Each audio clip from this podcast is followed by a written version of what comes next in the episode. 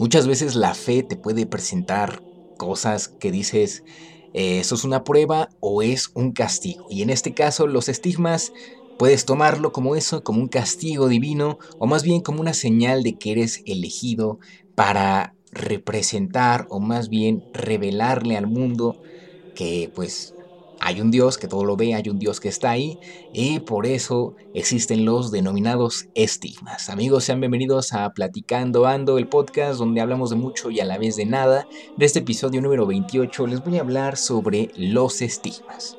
Antes que nada, pues la palabra estigma proviene del latín stigma y este a su vez del griego estigma, que significa huella o marca. Además, en la, sociología también se conciben tres estigmas y pues estos tienen trascendencia tanto en quien lo genera como en quien lo recibe.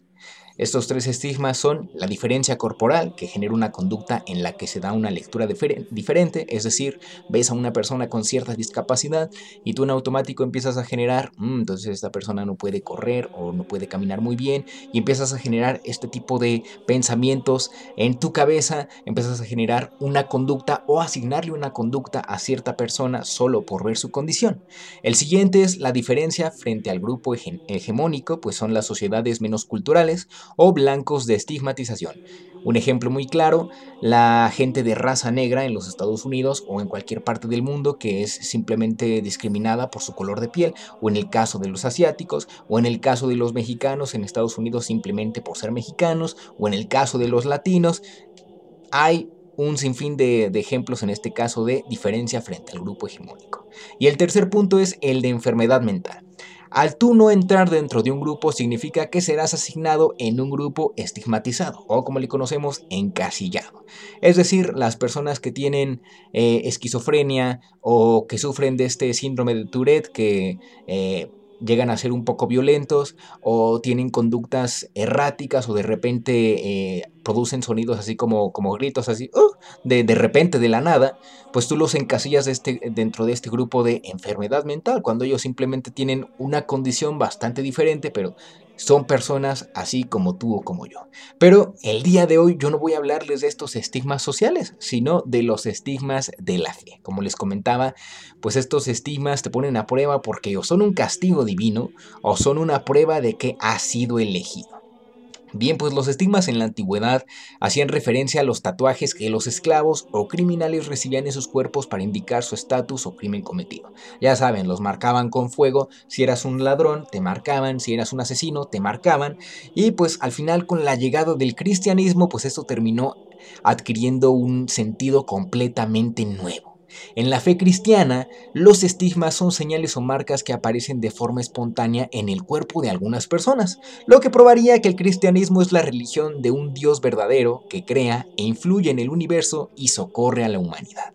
Estas marcas, señales o heridas son similares a las infligidas sobre Jesús de Nazaret durante su pasión.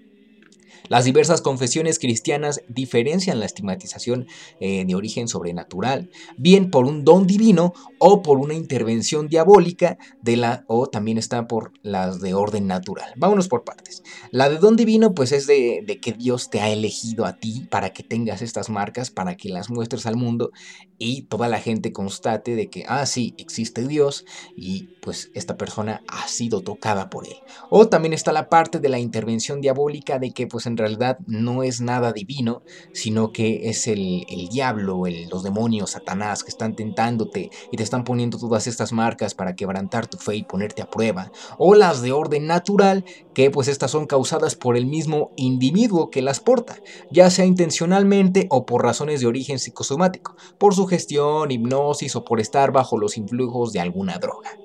Además, se ha conseguido producir fenómenos similares a la estigmatización, aunque diferentes de la instantaneidad del fenómeno y en el deseo de su constatación a la vista de los demás. Es decir, cuando la persona los produce, pues esto difiere en la parte divina o diabólica porque aparecen de una forma más rápido y más rápida y además el efecto que quiere producir no es el mismo que tendría si fuera en esta parte divina o en esta parte diabólica, que podríamos llamarle a las dos como sobrenatural.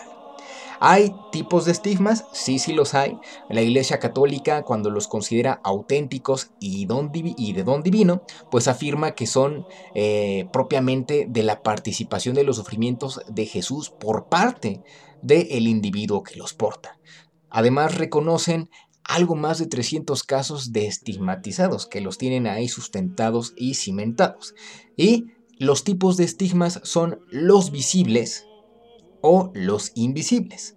En este caso, los visibles pueden ser sangrientos o no, pueden ser permanentes o no, y los estigmas invisibles son aquellos que no los puedes ver, pero sí los puedes sentir, en el caso de la persona que los tiene. Es decir, los invisibles pueden ser tan dolorosos como los visibles. Pero ahora, ¿cuáles son las heridas o qué es lo que tú puedes ver en un estigma que es visible? Bien, pues el tipo de heridas que refleja su correspondencia eh, con alguien que está estigmatizado, precisamente son las heridas eh, similares a las que tuvo Jesucristo durante su pasión. Y pues estas son las siguientes señales. Número uno, heridas en manos o muñecas semejantes a las causadas por clavos.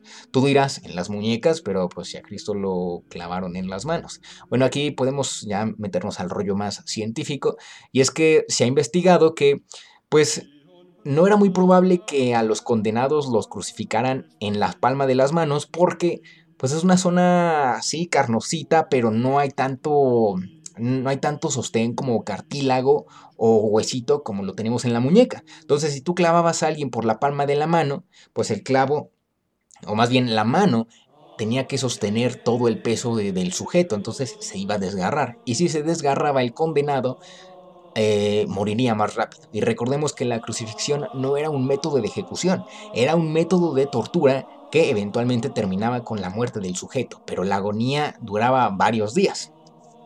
Entonces por eso manos o muñecas, pero es una señal.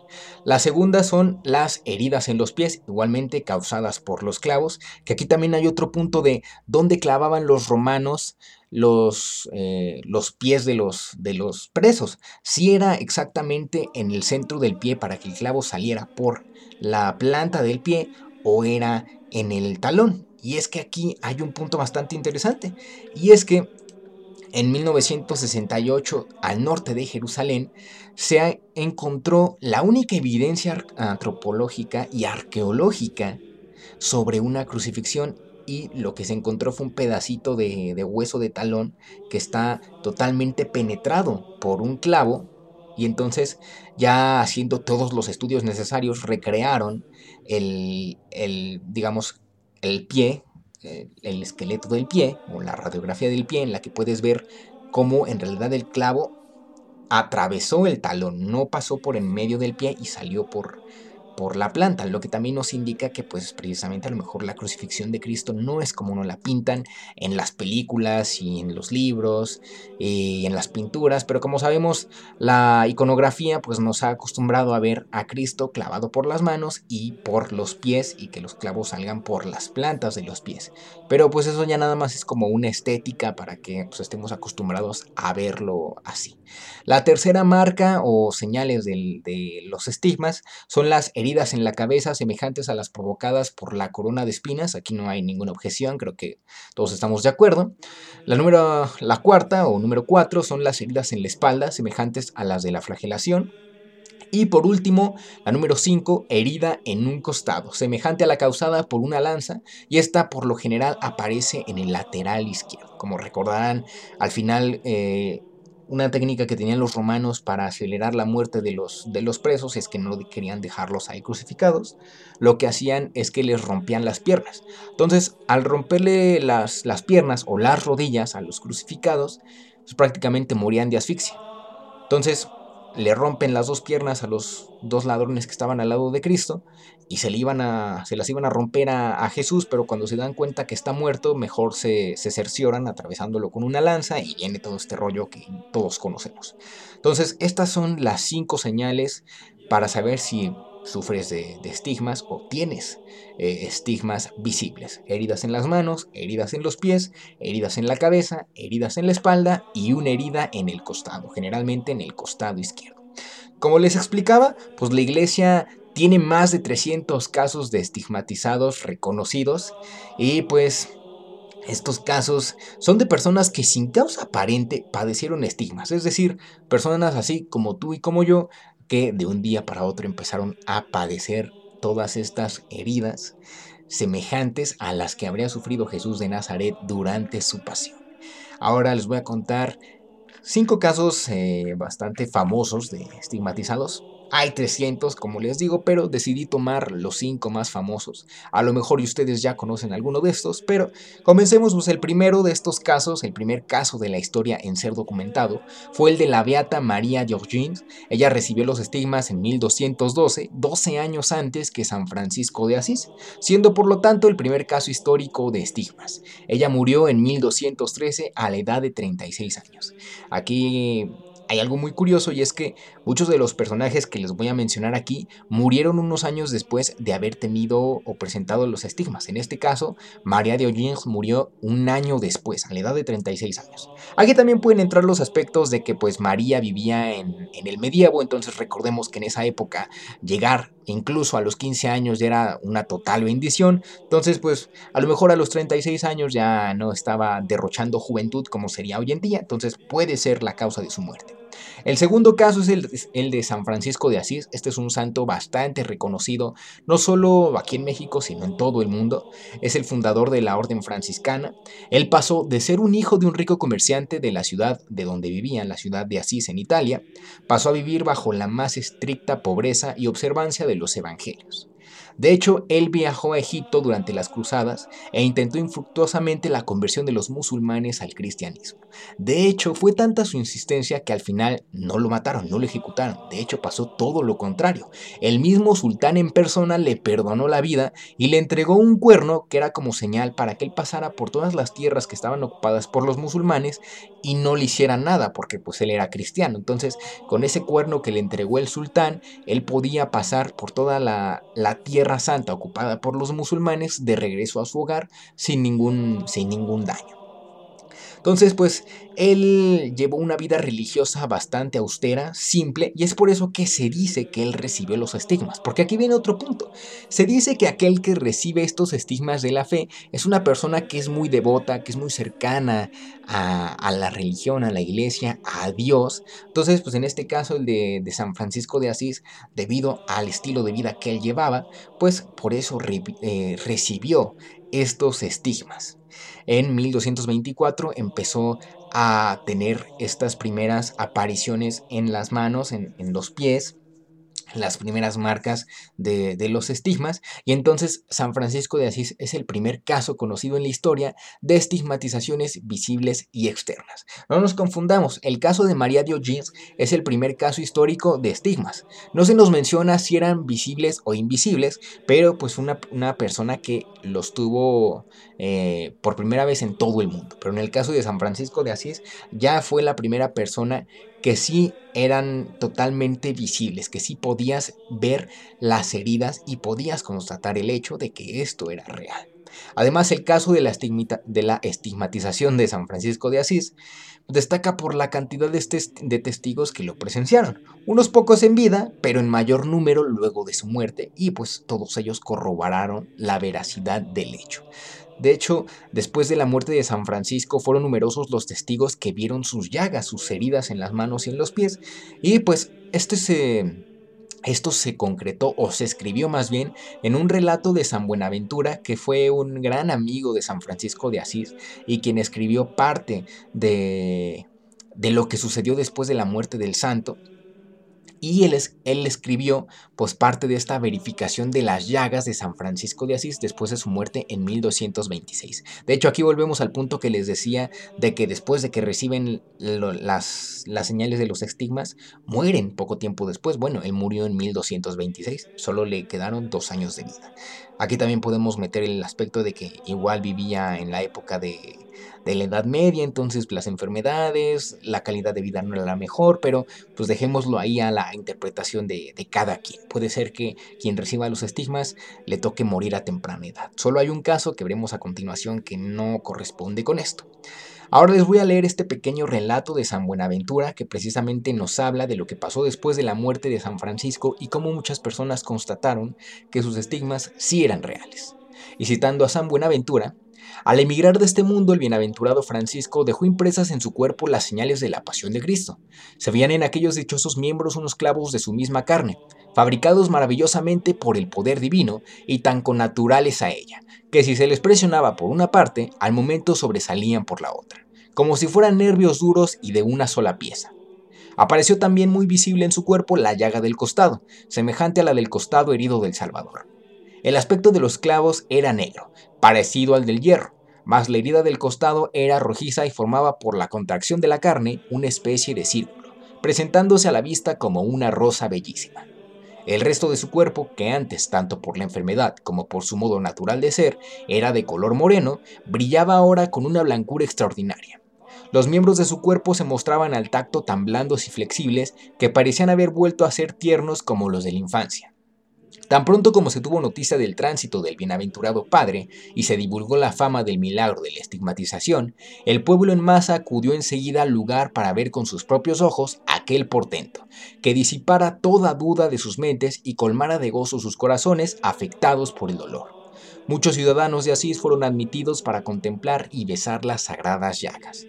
Uno de ellos, llamado Jerónimo, eh, un caballero culto y prudente, además de famoso y célebre, como dudase de estas sagradas llagas, siendo incrédulo como Tomás, movió con mucho fervor y audacia los clavos y con sus propias manos tocó las manos, los pies y el costado del santo en presencia de los hermanos y de otros ciudadanos. Y resultó que, a medida que iba palpando aquellas señales auténticas de las llagas de Cristo, amputaba de su corazón y del corazón de todos la más leve herida de duda por lo cual desde entonces se convirtió entre otros y en, entre otros en un testigo cualificado de esta verdad conocida con tanta certeza y la confirmó bajo juramento poniendo las manos sobre los libros sagrados. Esto fue un pequeño fragmento de Leyenda Mayor de San Francisco escrito por San Buenaventura, donde pues ya nos cuenta cómo fue el proceso después de la muerte de San Francisco de Asís y de toda la gente que al final pues constató que sí era verdad. El tercer caso es el de Santa Catalina de Siena. De hecho, como un dato curioso, Santa Catalina de Siena y San Francisco de Asís son considerados como los santos patronos de Italia. Pero pues continuando con el caso de sus estigmas, ella pues los recibió el 1 de abril de 1375 en la ciudad de Pisa. Catalina recibió los denominados estigmas invisibles, de modo que pues ella sentía dolor, pero no eran visibles las llagas externamente. Y ella, fíjense, murió en 1380, cinco años después de los estigmas. Aquí ya volvemos al punto de murió cinco años después, eh, curiosamente, eh, pues deja mucho que pensar. Y pues ella fue la primera en, eh, bueno, la segunda más bien porque la primera fue María de O'Giles, pero Santa Catalina de Siena también tuvo los estigmas invisibles. Como les decía, si son visibles o invisibles son eh, dolorosos o en mayor medida llegan a, tener mucho dolor, en otros casos no es tanto dolor, pero sí tienen ahí una incomodidad. El cuarto caso es eh, muy, ¿cómo decirlo? Es, nos deja mucho que pensar pero también entra esta parte conspiranoica. Fíjense, el cuarto caso nos habla sobre el padre Pío de Pietrelcina. El igual era un sacerdote italiano y él exhibió estigmas desde el 20 de septiembre de 1918 y los llevó durante 50 años hasta pocos días antes de su muerte, el 23 de septiembre de 1968. Así es, en el caso del padre Pío, pues él no, no siguió la regla de que pocos años después de haber recibido los estigmas eh, moría, sino que él durante 50 años los llevó. Pero aquí podemos decir que no murió poco después por lo que les voy a contar, y es que en el periodo comprendido entre 1924 a 1931, el fundador del Hospital Universitario Católico de Roma, el médico, psicólogo y sacerdote franciscano, Agostino Gemelli, publicó un artículo afirmando la falsedad de los estigmas del Padre Pío y su carácter neurótico. Es decir, el Padre Pío andaba medio tocado de la chompeta y entonces él pues decidió como recrear o hacer pasar estas heridas como supuestos estigmas. Gemelli concluyó que el padre Pío era, citándolo, un ignorante y psicópata automutilador que se aprovechaba de la credulidad de las personas. Y además algunos críticos, además de Gemelli, acusaron al padre Pío de falsificar los estigmas, por ejemplo, usando ácido carbólico para hacer las heridas. Poco después de su muerte, los estigmas que había padecido los últimos 50 años cicatrizaron. Cuando le quitaron los guantes prácticamente no quedaban marca de ellos. En noviembre de 1969 comenzaron los preliminares de la causa de beatificación del Padre Pío, es decir, convertirlo ya en un, beato, en un santo. Y pues el 18 de diciembre de 1997, el Papa Juan Pablo II lo declaró venerable, pero para el 2 de mayo de 1999 el mismo Papa lo beatificó y el 16 de junio de 2002 lo canonizó bajo el nombre de San Pío de Pietrelcina. Aquí, aquí me equivoqué un poquito. Cuando lo beatifican es que lo convierten en, un beato, o sea, todavía no tiene como el estatus de santo, pero ya es, digamos, de suma importancia dentro de la iglesia. Pero ya cuando lo santifican, ahora sí ya es san. Entonces por eso se convierte en San Pío de Pietrelcina. Pero sea como sea el caso, al final, después de que lo, de lo, de que lo santifican, el cuerpo del Padre Pío lo expusieron a, a la vista de todo el público en el año 2008, en Italia. Y pues el lugar donde reposa es visitado por muchas personas que consideran que su historia es real y además el lugar en donde lo, lo exhiben, pues está su cuerpo, está, está ahí completamente su cuerpo, no está momificado, sino que más bien literalmente su cuerpo está ahí exhibido. Lo único que lo cubre es una máscara de cera que le tapa el rostro, pero por demás puedes ver su cuerpo ahí del santo. Y pues la parte que yo les decía es que pues él llevó durante 50 años los estigmas, pero no cumplió, digamos, con esta regla que yo me acabo de inventar de que años después de haber este, recibido los estigmas, pues estos, personas, estas personas, San Francisco de Asís, Santa Catalina de Siena, María de Auxerre, morían pero aquí también entra el punto que ya hablamos de, pues vivían en la Edad Media, entonces pues a lo mejor ahí una gripe te podía matar. En este caso, en el caso del, Padre Pío, pues ya vivía en el siglo XX, ya la tecnología era más, digamos, más avanzada hasta ese punto, la medicina ya también estaba más avanzada, entonces no había, digamos, tanta duda de que hubiera muerto por una gripe o por, por, alguna situación así.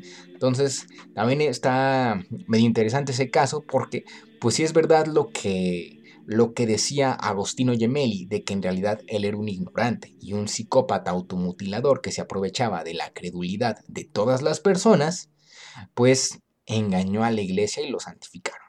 Sea como sea el caso, y si en realidad era un embaucador, déjenme decirles que cuando hicieron todo el proceso de su funeral, a la iglesia donde lo estaban velando, eh, este proceso lo tuvieron que alargar durante varios días porque al lugar asistieron más de 100.000 personas que fueron a llorarle, a venerarlo, a rezarle, a pasar pues, ya los últimos momentos de...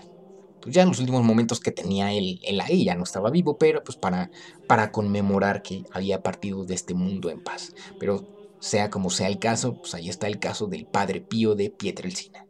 Y el caso número 5 es el caso de la beata Ana Catalina Emmerich.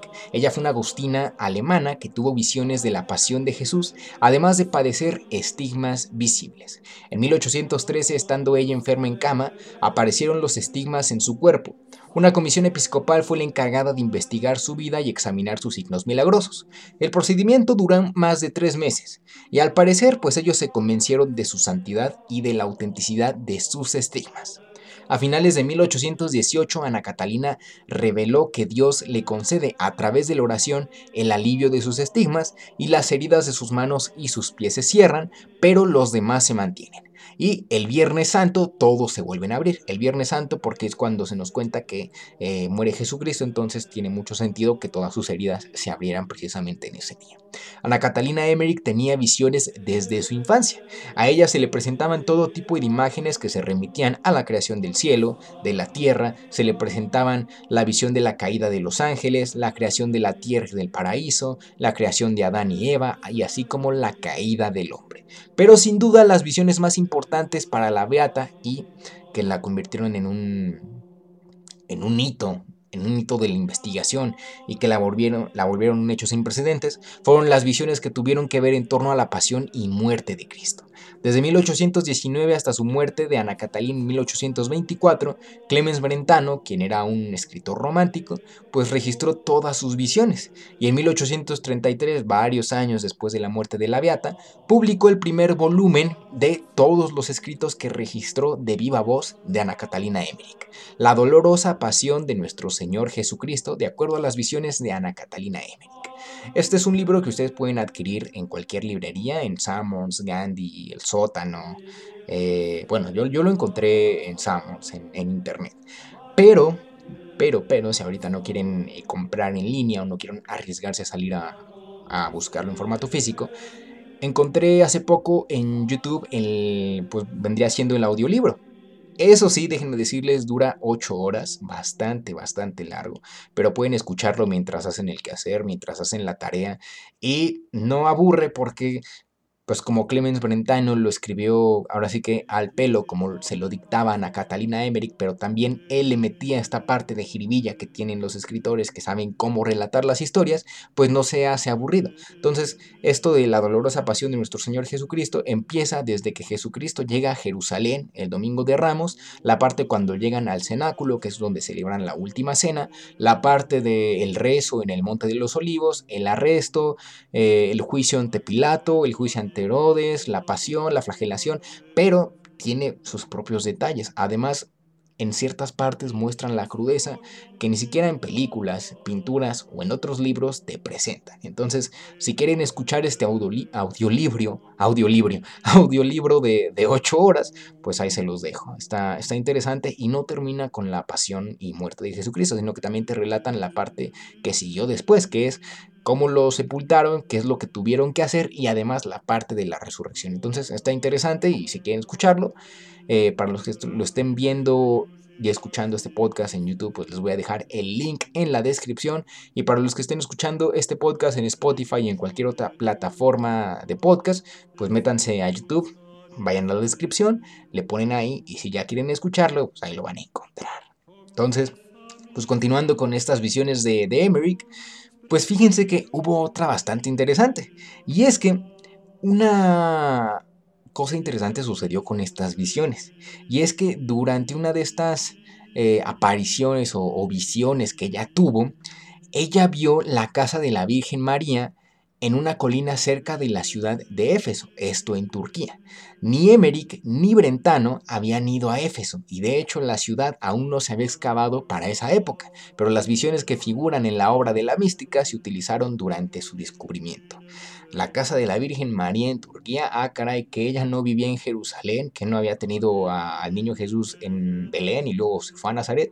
Bueno, es que lo que pasa es que después de la muerte de Jesucristo en Jerusalén, huye con el apóstol Juan, que, como Jesucristo le había dicho, aquí está tu madre, mujer, aquí está tu hijo, ambos, ambos dos se van a Turquía, a la ciudad de Éfeso, donde vivieron tranquilamente. Posteriormente, algunos años después de la muerte de Cristo, vuelven a Jerusalén, donde ocurre la famosa dormición de la Virgen, que es cuando la, la Virgen María parte de este mundo. Entonces, Hoy la ciudad de, Éfeso es bastante importante para la fe cristiana porque es donde se encuentra la casa de la Virgen, que es un lugar de peregrinación bastante importante, pero que en aquellos años esta casa estaba perdida en el tiempo y fue gracias a Ana Catalina Emery que se encontró. También tuvo visiones de la Santísima Trinidad en forma de tres esferas concéntricas integradas. La más grande representa al Padre, la del medio al Hijo y la más pequeña y la más iluminada es la del Espíritu Santo. Para el año de, 2004, precisamente en el 3 de octubre de 2004, Ana Catalina Emmerich fue beatificada por el Papa Juan Pablo II. Fíjense nada más, el Papa Juan Pablo II le tocó beatificar y santificar a muchas personas, pero pues bueno, su papado sí fue bastante largo. Eh, pero volviendo con el caso de Ana Catalina, pues ella pues es admirada por sus visiones entre los grupos cristianos, católicos, pero también es considerada de gran importancia entre los ortodoxos y los grupos protestantes, gracias a la gran popularidad que adquirió la película La Pasión de Cristo, que curiosamente se estrenó en el mismo año que beatificaron a Ana Catalina, en el 2004. De hecho, Mel Gibson, el director de la película, eligió a Ana Catalina Emmerich como fuente alterna al Evangelio para elaborar su película La Pasión de Cristo. Muchas cosas que vemos en esta película son las que se nos relatan en esto de la dolorosa pasión de nuestro Señor Jesucristo. Si escuchan el audiolibro y tienen presentes las imágenes de esta película, se van a dar cuenta de que son muy similares. Sí, hay cosas que Mel Gibson ya le metió mano, como parte de, la crudeza que muestra, porque las películas de Mel Gibson son así, Corazón Valiente, Apocalipto muestran crudeza desmedida hasta cierto punto, y la Pasión de Cristo muestra aún más crudeza, pero pues es que esa crudeza también viene reflejada en este audiolibro o en esta en este compilado de visiones de Ana Catalina Emmerich. Entonces, si quieren verlo ahí, pues está interesante. Si quieren escucharlo o si quieren vean La Pasión de Cristo y échense ahí un, paraje de, dolor insufrible. Si quieren llorar un rato y si quieren pasarse un rato de agonía, vean la película. Ahora, ya les comenté cinco estigmatizaciones que la Iglesia Católica toma por verdaderas, que tiene ahí, ahí punto por punto las consideraciones para tomarlas en cuenta como verdaderas, pero hay una estigmatización que entra dentro de la categoría de estigmatizaciones falsas. Y este es el caso de la estigmatización de Magdalena de la Cruz. Ella fue una abadesa del convento de Santa Isabel de Córdoba, en España, quien al final admitió su propio fraude. La cacharon con las manos en la masa y como no le tomó, más bien no le tocó o sí, no le tocó de otra más que admitir su, fraude y dijo, pues sí, todo fue una mentira. Ella se hizo célebre en toda España después de haber, por lo visto, pronosticado la victoria de la batalla de Pavia. Fue una batalla en la que participaron el ejército francés contra el ejército de Carlos V y también vaticinó la prisión de Francisco I de Francia. Además, posteriormente realizó algunas supuestas proezas milagrosas, por lo que pues empezó a acrecentar su fama de que, ah, pues es que Magdalena de la Cruz es una santa que puede hacer milagros. Pero al final, Magdalena de la Cruz fue descubierta en su fraude y el 3 de mayo de 1546 confesó haber simulado un sinnúmero de arrobamientos y milagros. Y pues los inquisidores de, de Córdoba, con todo y que había falsificado esto de los estigmas y de que había engañado a la iglesia y a la gente de estos supuestos milagros, le perdonaron la pena de muerte en la hoguera y optaron por recluir a Magdalena de por vida en un convento. Ay, caray, se me estaba metiendo el diablo. Optaron por recluir a Magdalena de por vida en un convento en Andújar. Entonces, al final este, este caso pasó a la historia por ser un caso eh, apócrifo de una, de una estigmatización. Y bueno, pues ese es el caso de los estigmas, como bien les decía al principio, un castigo divino, o más bien una señal de que pues el Dios verdadero, el Dios que creó todo el universo, en realidad existe y que hay que prestarle atención a sus señales o en realidad simplemente es una alteración que causan las mismas personas. Pero bueno, aquí tienen cinco casos de personas que supuestamente lo sufrieron y uno de una persona que los falsificó. Recomendaciones para esta semana para que puedan divertirse viendo alguna película o escuchando audiolibros, en este caso el de La dolorosa pasión de nuestro Señor Jesucristo, según las visiones de Ana Catalina Emmerich. Bueno, esa es la primera recomendación. Ya les dije, lo pueden encontrar en YouTube, les voy a dejar el link, pero también si se animan a comprarlo, pues pueden encontrarlo en Gandhi, en Porrúa, El Sótano, Sanborns, yo creo que en cualquier librería. Ahora, eh, películas, en cuanto a películas, pues les recomiendo que vean La Pasión de Cristo, si quieren aventarse temas como la crucifixión de, Jesucristo o el caso del suplicio que lo obligaron a, sufrir. Pero hay una película que precisamente habla de este tema y es muy buena y se llama Estigma, Estigmata en inglés.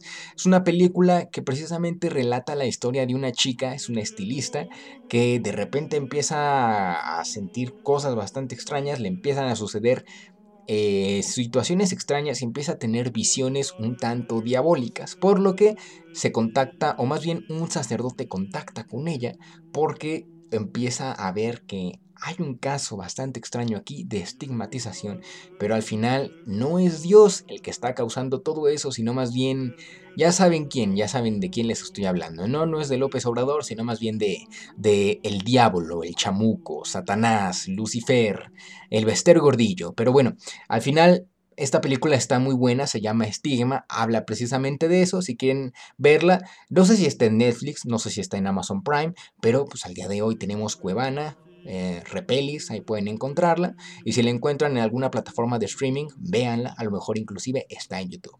Pero bueno, esas son las recomendaciones para esta semana. El audiolibro de La dolorosa pasión de, Jesucristo, La pasión de Cristo en cuanto a un film, o el otro film de este, estigmas. Bueno amigos, esto fue todo por esta ocasión de Platicando Ando el episodio número 28, los estigmas.